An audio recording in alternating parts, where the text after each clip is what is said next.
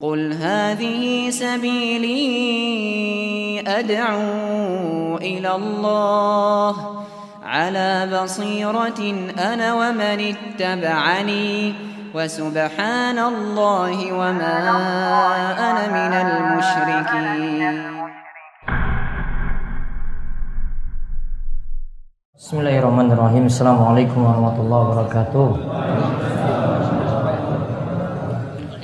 Alhamdulillahirrabbilalamin Hamdan kasiran tayyiban mubarakan fi Kama yuhibbu rabbuna wa yarda.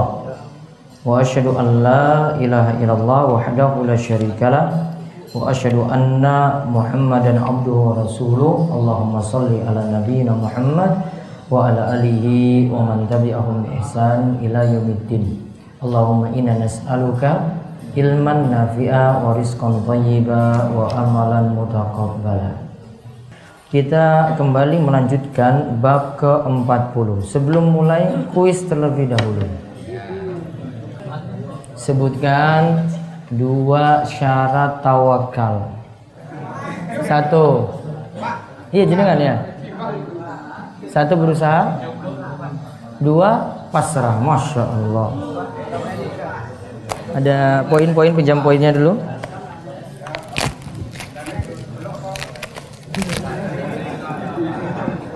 Terus ibu-ibu ada mic di bawah?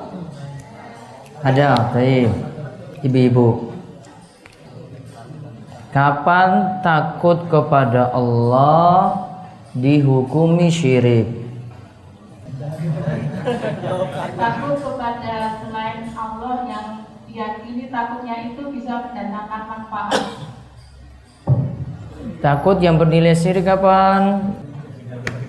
dan menjalankan perintah Allah dikarenakan takut pada puasa. Kan. Lagi, simba-simba lagi. Nah. Enggak boleh baca. Enggak. disuruh nih ya Iya. takut yang mendatangkan syirik apabila orang tersebut dengan yang ditakut itu mengandung manfaat dan kalau tidak takut juga mengandung kerugian dan juga mengandung unsur pengagungan Nah, unsur pengagungan. Masya Allah. Baik. Yang di atas. Saya nom nom.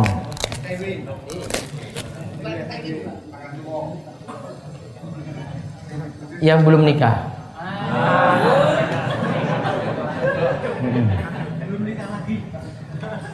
Nggak pakai lagi.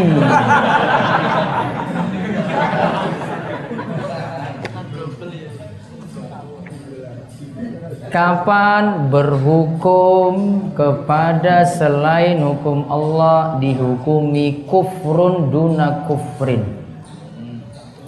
Terus ya. Yang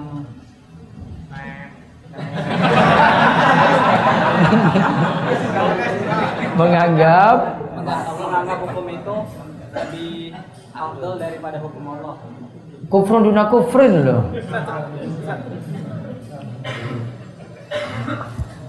yang belum dia diamalkan di dalam suatu negara Nah, Yang kita, kita menganggap hukum Allah lebih afdal tapi belum bisa mengamalkannya.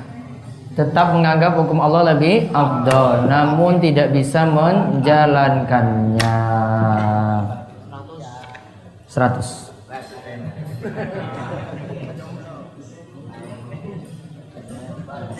Kalau menganggap hukum selain hukum Allah itu lebih afdol, hukum manusia itu lebih afdol daripada hukum Allah, berarti kufur akbar. Yang berikutnya lagi bebas. Ibu dulu, ibu-ibu dulu. Ibu-ibu di bawah.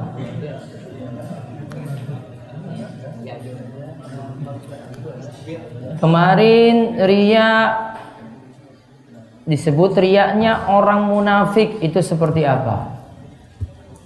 Riaknya orang munafik. Ibu-ibu di bawah.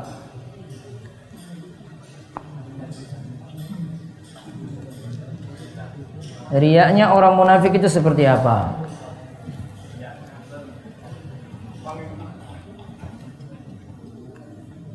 Ada ibu-ibu di bawah? Mana? Coba. Kasih mic. Ya.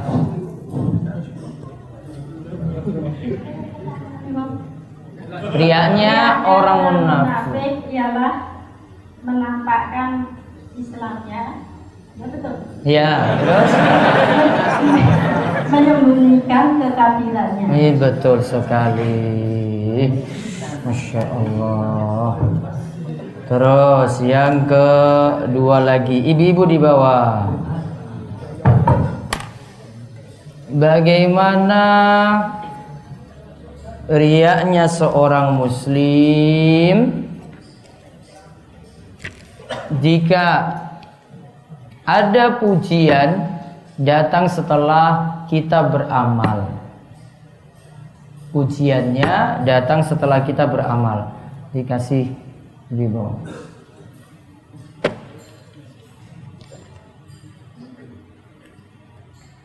Pujiannya datangnya setelah kita beramal. Ayo, ibu. Jika mendapatkan puji, pu- pujian setelah beramal, maka selama tidak muncul ujub kagum pada amalan sendiri, maka itu menjadi berita gembira bagi seorang beriman. Maka itu menjadi Kabar gembira bagi orang beriman. kabar gembira bagi orang beriman. Mungkin sibuk masak pak, jadi nggak sempat hafal. Kalau bapak kan nggak nggak nganggur bapak, nggak si ini nganggur terus. Terakhir, bapak-bapak bebas.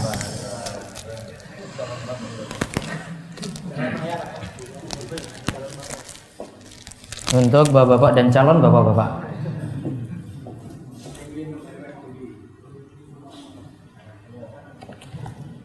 Ba- bagaimana hukumnya atau apa akibatnya jika seseorang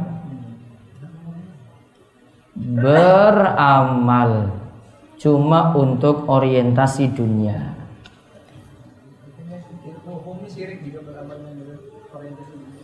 Syiriknya kapan?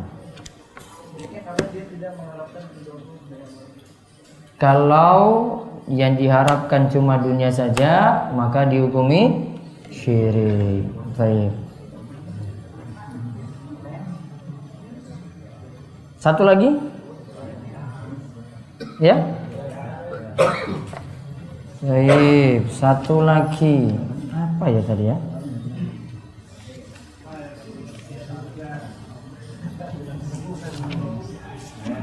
Nah,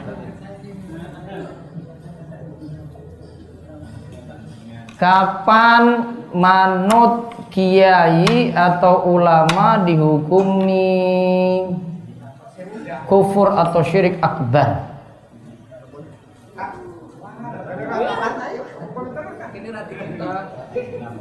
Dia hanya ikut-ikut saja tanpa ingin mengetahui dasar dari Kufur akbar loh.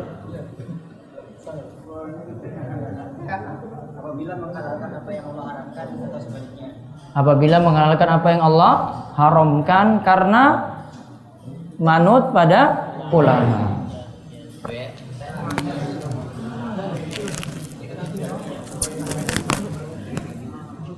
Baik, kembali lagi ke buku. Bab sekarang bab berapa?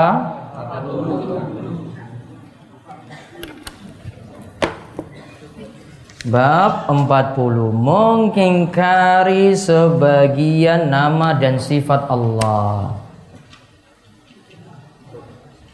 Mengingkari nama dan sebagian nama dan sifat sifat Allah. Atau bahasa Arabnya Man jahada syai'an minal asma'i was sifat. Bab menentang atau mengingkari sebagian nama dan sifat Allah. Maka kita berarti nanti akan mengenal kaitannya dengan Allah itu ada tiga. Yang pertama nama Allah atau asma Allah. Yang kedua sifat Allah. Yang ketiga perbuatan Allah. Yang pertama apa? Nama atau asma yang biasa kita sebut asmaul husna. Yang kedua sifat yaitu sifat-sifat Allah. Yang ketiga Yang ketiga apa? Perbuatan Allah. Ar-Rahman Ar-Rahim. Ya Maha Pengasih lagi Maha Penyayang. Itu namanya asma Allah atau nama Allah. Kemudian Allah punya sifat memberikan rahmat. Itu sifat Allah. Allah punya perbuatan, Allah akan menyiksa setiap hamba yang berbuat maksiat. Itu namanya perbuatan.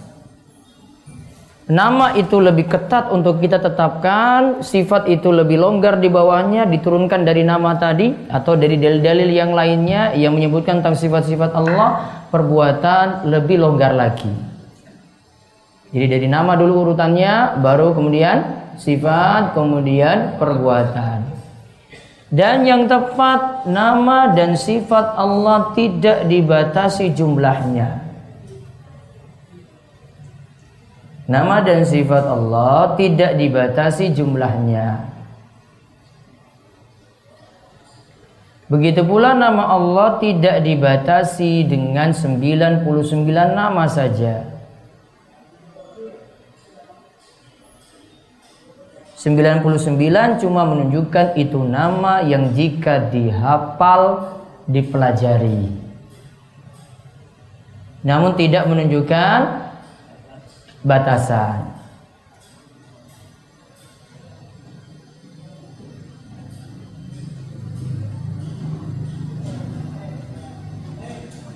Karena ada nama-nama Allah yang Allah itu sembunyikan tidak ajarkan kepada kita jadi ilmu gaib. Sedangkan sifat-sifat Allah lebih banyak lagi. Dan sifat Allah tidak dibatasi dengan sifat 20. Seperti wujud, kidam, baqa, al-mukhalafatu lil hawaditsi tidak dibatasi sampai 20. Kalau 20 ini akidah baru yang dicanangkan oleh kaum Asy'ari bukan oleh Nabi Shallallahu alaihi wasallam. Kalau menurut akidah yang ditetapkan oleh Nabi SAW sifat Allah tidak dibatasi sifat 20 maka dalam sifat 20 tidak ada sifat istiwa Allah menetap tinggi di atas arsnya tidak ada tidak ada sifat ghadab Allah itu marah murka tidak ada Nggak ada dalam sifat 20 karena mereka cuma batasi 20 saja ini. Membatasi ini tanpa dalil. Itu yang antum pelajari sejak kecil di sekolah. Dan itu menyelisihi akidah alusunnah wal jamaah yang ditetapkan oleh ulama madhab. Baik dalam mazhab Abu Hanifah seperti dalam akidah Tuhawiyah. Baik dalam mazhab uh, Malikiyah ada akidah Al-Qayrawaniyah baik dalam mazhab Syafi'i ada di situ Syarul Sunnah karya Imam Al-Muzani dan beberapa ulama Syafi'i yang lainnya punya kitab akidah pula. Ya, termasuk juga dalam mazhab Hambali seperti Lumatul Itiqad yang tadi saya bagikan ini yang ditulis oleh Imam Ibnu Qudamah Al-Maqdisi. Atau ada juga kitab yang membahas uh, membahas akidah lagi Imam Ahmad Usul Sunnah dan beberapa kitab yang lainnya semua punya titik ketemu yang sama walaupun ditulis dari berbagai macam mazhab semuanya satu dalam pemahaman sehingga tolong tidak dicampurkan dengan akidah ya Ash'ari ya termasuk juga yang didengungkan oleh uh, beberapa ulama-ulama saat ini yang dasarnya dari akidah Ash'ariyah Nah, sehingga ada yang menolak sifat tinggi bagi Allah Subhanahu wa taala yaitu Allah menetap tinggi di atas arsnya ya yaitu sifat tinggi di atas arsnya Allah menetap tinggi di atas arsnya dan itu punya dalil pendukung dikatakan oleh Imam Az-Zahabi dalam kitabnya Al-Ulu lil Aliyil Ghaffar ulama mazhab Syafi'i menyatakan ada seribu dalil yang menyatakan Allah menetap tinggi di atas seluruh makhluknya. Jadi bukan Allah itu ada di mana-mana. Secara fitrah pun Bapak Ibu-ibu kalau berdoa pasti tangannya dihadapkan ke atas, bukan di mana-mana. Iya kan? nggak ada yang tangannya itu mubeng muter itu nggak ada. Orang waras malahan. Iya kan? Iya pasti tangannya. Yakin Allah di atas. Kalau belum dapat jodoh juga pasti dia katakan biar yang di atas yang ngatur iya kan bukan dia katakan biar yang di mana-mana yang mengaturnya nantinya nggak ada orang bilang kayak begitu fitrah sudah dasarnya dari sononya ya seperti itu manusia. Ya, mau meminta tahu Allah yang turunkan hujan di atas sana. Tahu Allah yang turunkan kitab Al-Qur'an juga dari atas sana. Inna anzalnahu fi lailatul qadar. Sesungguhnya kami menurunkan Al-Qur'an, menurunkan. Apa menurunkan itu dari mana-mana datang? Atas, bawah. Berarti sesuatu dari atas sana menurunkan Amintum man fis samai ayyaksifa bikumul ard fa idza iyatamun. Amintum. Kenapa kalian tidak beriman dengan yang di atas sana? Bilang di atas sana, bukan di mana-mana. Jadi akidah yang nyeleneh kalau mengatakan Allah itu ada di mana-mana. Allah itu di atas sana. Kita berdoa pun seperti itu. Allah bukan dalam batin. Batin itu kecil. Allah itu Allahu Akbar. Allah itu maha besar. Ya. Dan jangan pertentangan dengan ayat-ayat yang katakan Allah itu dekat. Allah itu dekat dengan hamba yang berdoa. Itu tidak menunjukkan zat Allah Subhanahu wa taala. Juga jangan pertentangkan dengan ayat wa huwa ma'akum aina kuntum. Allah itu bersama kalian di mana saja kalian berada. Ini tidak menunjukkan keberadaan. Wong kita saja kalau jadi orang tua bilang anak yang di pergi jauh Tenang saja, ibu selalu bersamamu. Ibunya di mana? Di Gunung Kidul. Anaknya mana? Jakarta.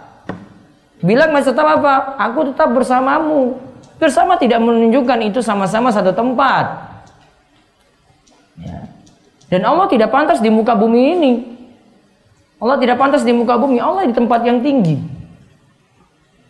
Bukan di atas kursi. Ngaur bilang itu di atas kursi juga. Nggak ada yang bilang seperti itu. Menetap tinggi di atas seluruh makhluknya. Ya. Di atas arsnya, arsnya di atasnya lagi adalah Allah Subhanahu Wa Taala dan ars itu adalah makhluk Allah yang paling tinggi. Itu pemahaman dari sifat Allah seperti itu. Pembahasan panjang lebar itu kalau mau mengkaji dalam masalah akidah panjang lebar dibahas oleh para ulama langsung. Sekarang kita lihat orang-orang yang mengingkari nama dan sifat Allah di sini, apa kaitannya dengan kitab tauhid?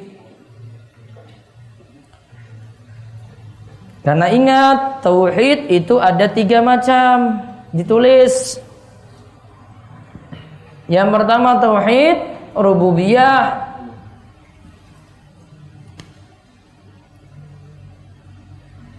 Yang kedua tauhid uluhiyah. Yang ketiga tauhid asma wa sifat. Diulang yang pertama apa? Tauhid rububiyah. Yang kedua tauhid uluhiyah. Yang ketiga tauhid asma wa sifat. Tauhid rububiyah yaitu meyakini Allah sebagai pencipta, pemberi rizki, dan pengatur jagat raya.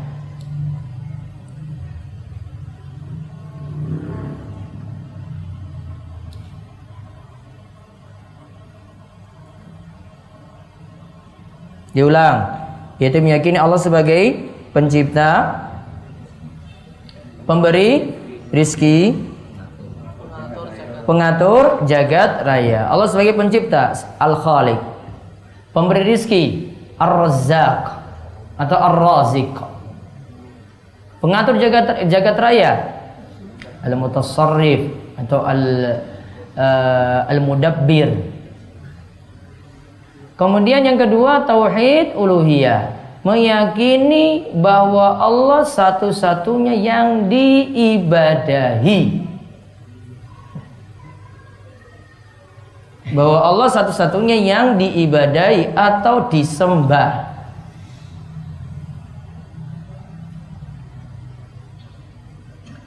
Yang ketiga, tauhid asma wa sifat yaitu menetapkan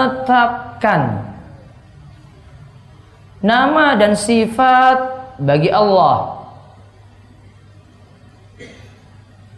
Menetapkan nama dan sifat bagi Allah sebagaimana ditetapkan dalam Al-Qur'an dan hadis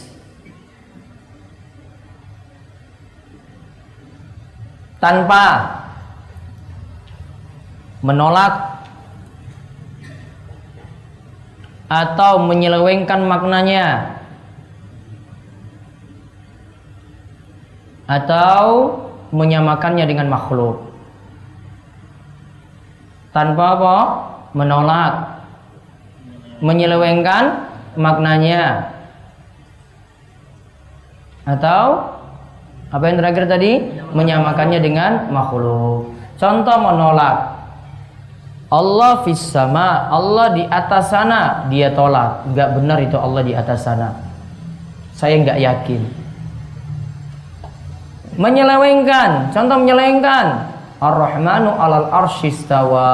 Ar-Rahman yaitu Allah menetap tinggi di atas arsnya. Dia katakan istiwa itu maknanya istaula berkuasa. Berarti dia menyelewengkan juga, enggak benar. Menyerupakan dengan makhluk, dia samakan dengan makhluk. Contohnya apa? Menyamakan dengan makhluk. Allah sebut tangan. Atau Allah sebut sifatnya itu nuzul, turun. Maka ia katakan turunnya Allah seperti saya turun dari kursi ini. Berarti dia menyamakan Allah dengan makhluk. Sifat Allah tidak boleh ditentang dan sifat-sifat Allah tadi diterima apa adanya tidak boleh disamakan juga dengan makhluk. Maka kaitannya dengan kitab tauhid di sini berarti kalau kita menentang mengingkari sebagian nama dan sifat Allah berarti tauhidnya tadi kurang. Kurangnya pada tauhid yang keberapa tadi? Ketiga, yaitu tauhid asma wa sifat. Karena tauhid ada berapa macam? Tiga. Tauhid rububiyah tauhid uluhiyah tauhid asma wa sifat. Sekarang kita lihat dalil-dalil yang ada. Allah Ta'ala berfirman wa hum yakfuruna birrahman Qul huwa rabbi la ilaha illa huwa alaihi tawakkaltu wa ilaihi matab. Mereka kafir pada Tuhan yang maha pemurah Katakanlah, dialah Rabbku, tidak ada sesembahan yang berhak untuk disembah kecuali dia. Hanya kepadanya lah aku bertawakal dan bertaubat. Wahum yakfuruna birrahman Mereka kafir kepada Tuhan yang maha pemurah Kepada Allah yang maha pemurah Qul wa rabbi Katakanlah dialah Rabbku La ilaha illahu Tidak ada sembahan yang berhak untuk disembah kecuali Allah alaihi tawakkaltu hanya kepada Allah lah aku bertawakal. Wa ilaihi matab. Dan kepada Allah lah aku itu bertobat garis bawahi mereka kafir kepada Tuhan yang maha pemurah. Di antara bentuk mereka kafir kepada Tuhan yang Maha Pemurah adalah mengingkari nama dan sifat Allah. Di antara bentuk mereka itu kafir terhadap Ar-Rahman, bentuknya adalah mengingkari nama dan sifat Allah.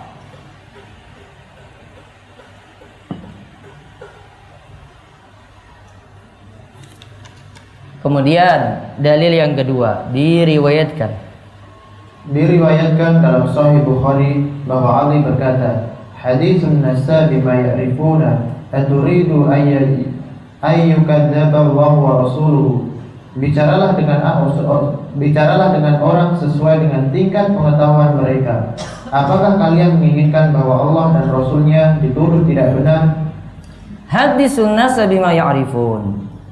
Sampaikanlah, bicaralah dengan orang sesuai dengan tingkat pengetahuan mereka. Apakah kalian menginginkan bahwa Allah dan Rasulnya itu dituduh tidak benar? Ini hadis riwayat Bukhari dari Ali.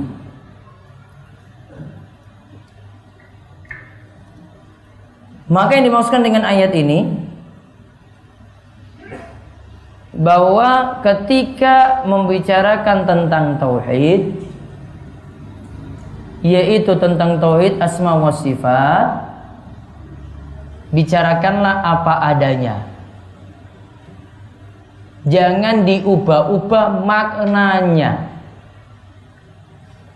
Orang kalau baca ayat Maliki yaumiddin yang menguasai hari pembalasan sudah disampaikan seperti itu apa adanya. Kalau kita ubah-ubah maknanya bukan seperti itu maka berarti kita sudah tidak menyampaikan sesuatu yang orang itu pahami karena butuh untuk ditakwil. Butuh untuk diselewengkan maknanya ke makna yang lainnya. Imani apa adanya, sampaikan apa adanya. Yang namanya nama dan sifat Allah tentu berbeda dengan makhluknya. Orang paham juga seperti itu. Maka sampaikan apa adanya tanpa kita ubah-ubah artinya. Kalau ubah-ubah artinya yang ada malah kita buat orang sulit paham. Kok dipahami seperti itu ya? Kalau saya pahami tekstual seperti ini.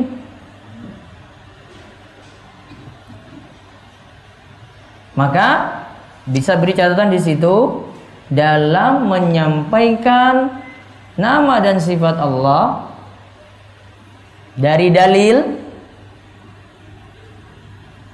maka sampaikanlah apa adanya. Tanpa merubahnya. Tanpa merubahnya. Jadi sisi makna. Karena tingkat pemahaman orang seperti itu dia paham. Allah dikatakan maha tinggi. Oh berarti maha tinggi di atas sana kalau kita katakan maha tinggi bukan diartikan di atas sana namun kita jangan pahami seperti tekstual seperti itu namun pahami dengan makna yang lainnya, berarti orang sulit paham lagi di situ. Dan ini secara umum bukan dalam masalah nama dan sifat Allah saja, secara umum kita kalau mau berdakwah juga lihat uh, lihat cara kita menyampaikan melihat dari keadaan orang masing-masing. Untuk remaja maka penyampaiannya nanti berbeda. Untuk yang tingkatan menengah lagi dewasa juga penyampaiannya berbeda. Untuk yang sepuh juga penyampaiannya itu berbeda. Tingkat pemahamannya itu masing-masing. Gak bisa dipukul rata semuanya. Simba-simba diajarkan seperti bocah cilik. Yo nggak bisa. Untuk yang muda-muda diajarin monoton gitu saja. Dia baca teks saja seperti itu untuk menyampaikan kepada muda-muda. Oh nggak bisa. Harus kenalkan, dekatkan dengan apa yang mereka itu pahami. Karena bisa jadi mereka itu menolak dan tidak mau menerima kalau tidak sesuai dengan pendekatan mereka. Kemudian Abdul Razak meriwayatkan. Abdul Razak meriwayatkan dengan sanad yang sahih dari Ma'mar dari Ibnu Tawus dari bapaknya bahwa Ibnu Abbas radhiyallahu anhu melihat seseorang yang terperanjat ketika mendengar hadis Nabi sallallahu alaihi wasallam yang berbicara tentang sifat-sifat Allah karena merasa tidak sependapat dengannya. Ibnu Abbas berkata, "Ma faraqu haula yajiduna riqatan inda mukamihi wa yahlikuna inda mutasyabihihi Apakah yang membuat mereka takut sehingga mereka menerima ayat yang mukam akan tetapi mencelakakan diri karena merasa keberatan ketika bertemu dengan ayat mutasyabihat karena mengingkari dan tidak mau mengembalikannya kepada ayat-ayat mukam. Nah lihat ini dipahami dulu ayat itu ada dua macam, muhkam. Yang pertama ayat muhkam. Yang kedua ayat mutasyabih. Yang pertama ayat yang muhkam. Yang kedua ayat yang mutasyabih. Ayat yang muhkam itu artinya ayat yang jelas. Satu penafsiran saja, orang pahami langsung, oh ini jelas banget ini. Yang kedua ayat mutasyabi. Ayat yang masih samar. Atau belum jelas.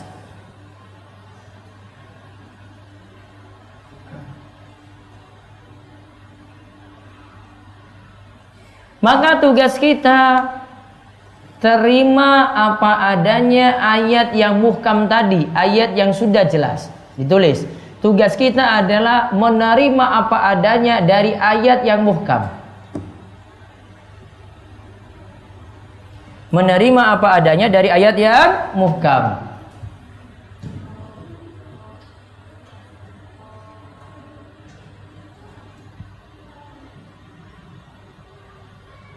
Lalu membawa ayat yang mutasyabih kepada ayat yang muhkam.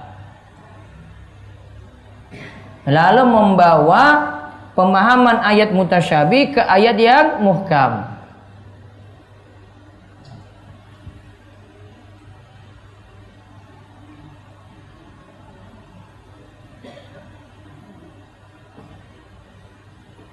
Maka kalau ada ayat-ayat yang masih samar, kita belum pahami, kaji dulu. Kajinya ya tanya pada para ulama. Nanti para ulama yang nanti akan tunjukkan ini loh pemahaman yang benar kalau dipahami dengan ayat yang lainnya yang sudah jelas. Sehingga tidak rancu satu ayat dan ayat yang lainnya. Dan ingat, ayat Al-Quran tidak mungkin kontradiksi, tidak mungkin bertentangan. Tahu bertentangan, J? Ini berkata ah terus kok ini berlawanan dengan yang ini? Gak mungkin.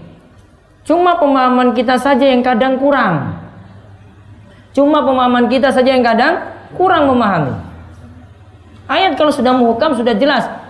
Wa aqimis sholata. Kerjakanlah sholat. Oh berarti disuruh sholat. Gak mungkin lagi dipahami. Ah ini kita nggak disuruh sholat kok ini. Sholat ini dipahami itu cuma zikiran saja. Duduk zikir itu sudah sholat. Apa seperti itu? Enggak. Kita pahami langsung. Oh kita pahami. Disuruh sholat. Ya berarti kerjakan sholat. Seperti kita lakukan takbiratul ihram sampai salam. Nggak dipahami ah sholat ini maknanya kita merenung saja. Merenung duduk zikir tahu tentang kebesaran Allah. Sudah disebut sholat. Apa seperti itu? Enggak jadi ayatnya jadi enggak jelas. Ayat muhkam dipahami apa adanya kalau ayat yang belum jelas nah ini baru kita pahami nanti dengan ayat-ayat yang lainnya perlu dipahami dengan ayat-ayat yang lainnya maka dikatakan di sini apakah yang membuat mereka takut sehingga mereka menerima ayat yang muhkam akan tapi mencelakakan diri ketika bertemu dengan ayat-ayat yang mutasyabih. Artinya di sini jangan pertentangkan satu ayat dengan ayat yang lain. Kalau membicarakan nama dan sifat Allah berarti terima apa adanya. Berarti kita hendaklah menerimanya apa adanya. Tidak boleh diingkari. Satu lagi dalil tatkala orang-orang Quraisy tatkala orang-orang Quraisy mendengar Rasulullah Shallallahu alaihi wasallam menyebut sifat Allah Ar-Rahman, maka mereka mengingkarinya. Allah lantas menurunkan ayat berkenaan dengan mereka. Wahum yakfuruna birrahman. Mereka kafir kepada Tuhan yang Maha Pemurah. Wahum yakfuruna birrahman. Mereka kafir kepada Tuhan yang Maha Pemurah. Jadi orang-orang musyrik tadi mereka ingkari nama Allah Ar-Rahman. Kandungan bab. Kandungan bab. Satu. Orang yang mengingkari sebagian nama-nama dan sifat-sifat Allah dikatakan tidak beriman. Orang yang mengingkari nama-nama dan sifat Allah dikatakan tidak beriman. Ditulis atau digarisbawahi tidak beriman. Maka beriman yang benar tadi kalau berimannya kepada Allah berarti tiga hal tadi. Mengimaninya tiga tauhid tadi. Tauhid apa saja? Rububiyah, uluhiyah, asma wa sifat. Terus yang kedua.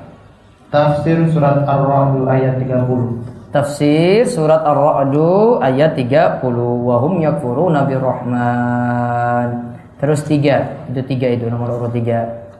Hendaknya tidak berbicara dengan sesuatu yang tidak dipahami oleh lawan bicara. Hendaklah berbicara dan tidak berbicara dengan sesuatu yang tidak dipahami oleh lawan bicara. Jadi sampaikan yang mudah dipahami. Terus yang keempat, Disebutkan bahwa sebabnya adalah agar hal itu tidak menyebabkan orang melontarkan tuduhan yang tidak benar kepada Allah dan Rasulnya Walaupun sebenarnya sang pelaku tersebut tidak sengaja melakukan hal itu Nah, disebutkan bahwa sebabnya adalah agar hal itu tidak menyebabkan orang melontarkan tuduhan yang tidak benar kepada Allah dan Rasulnya. Jadi sampaikan suatu apa adanya yang mudah dipahami orang. Yang ke terakhir, 245. Ketika ada orang yang mengingkari sebagian sifat Allah Maka Ibnu Abbas berkomentar bahwa pengingkarannya itu akan membinasakan dirinya sendiri Nah, di garis bawahi akan membinasakan dirinya sendiri. Bahayanya di situ. Allah alam berakhir bab ke-40.